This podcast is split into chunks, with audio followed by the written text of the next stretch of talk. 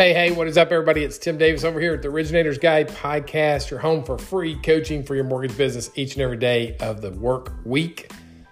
We're continuing our week this week talking about systems for success. We laid the groundwork for teams yesterday. Today, I want to talk about lead generation systems and what to have in place there in order to be successful in your business.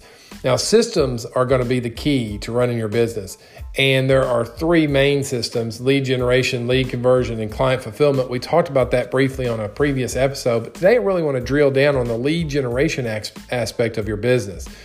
Now, you have two different types of leads you have leads and you have referrals, and you need to determine as an originator how do you want to position yourself in the marketplace do you just want to continue to work leads or do you want to build a referral based business? I'll tell you the latter is always the best opportunity for you for long term career growth.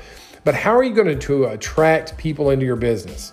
What are the activities that you're going to do consistently in order to attract business in your front door, make the phone ring? Who are you going to align yourself with in the marketplace? How are you going to show up as an expert and as an authority. And these things are going to take some time, but I will tell you that when you build a business the right way using the right marketing systems to get people in the front door, make the phone ring, and then you know how to convert them, you'll have a tremendous success as a loan officer.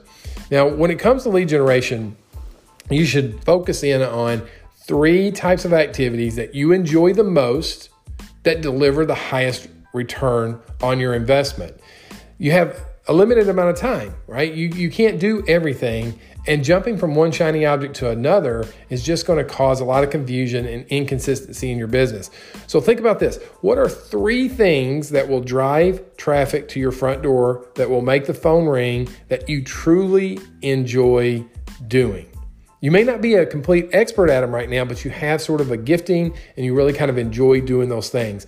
I want you to write those ideas down. I want you to begin to focus in on those three activities that will make the phone ring and make it ring consistently.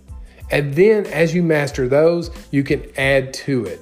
But begin by mastering three activities as a system that will make the phone ring. Guys, start that, start that today. Be thinking about it. I'll bring you some more tips this week on developing systems for your business that will lead to success.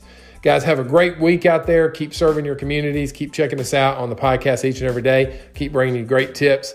Check us out on iTunes and give us a rating if you could. That would be awesome. Guys, have a great day, and we'll talk to you real soon. See you. Bye.